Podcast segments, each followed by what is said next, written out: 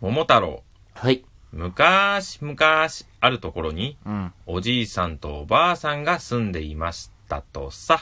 トーク下手だね。ラジオトーク始めたてなんですかね。おじいさんは山にしばかりに、はい。おばあさんは川で、水面に映った自分の顔を見ていました。あるあるある。俺も電車とかでね、窓に映った自分そのう顔こうしていると川上からあ、すいません。大きな桃が、どんこにし、どんこにし、と流れてきました。随分とファッションセンスのいい桃だ。おばあさんは大きな桃を持ち上げ、急いでセグウェイで帰りました。あ、昔々って言っても結構最近の昔なんですねお。ばあさんはおじいさんに、起こった出来事を、テレパシーで伝えました。あ、もう時代背景がガバガバ。やっぱトーク下手だこそいうつすある、とおじいさんはすぐに状況を理解できました。まあ、 テレパシーが使えますからね。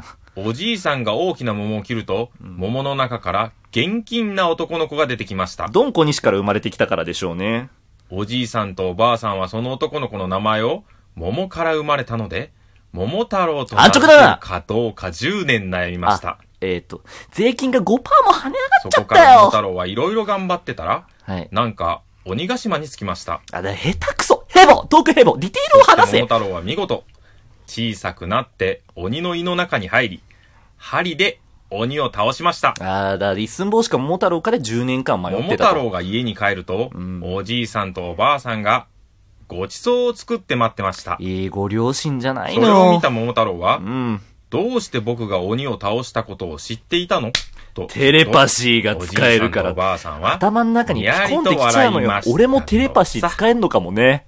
テレパシー、テレパシあ、あ、テレパシー、あ、テレパシーとめでたし、あ、あ、トークうまいですね。すいません。なんか、すいませんでした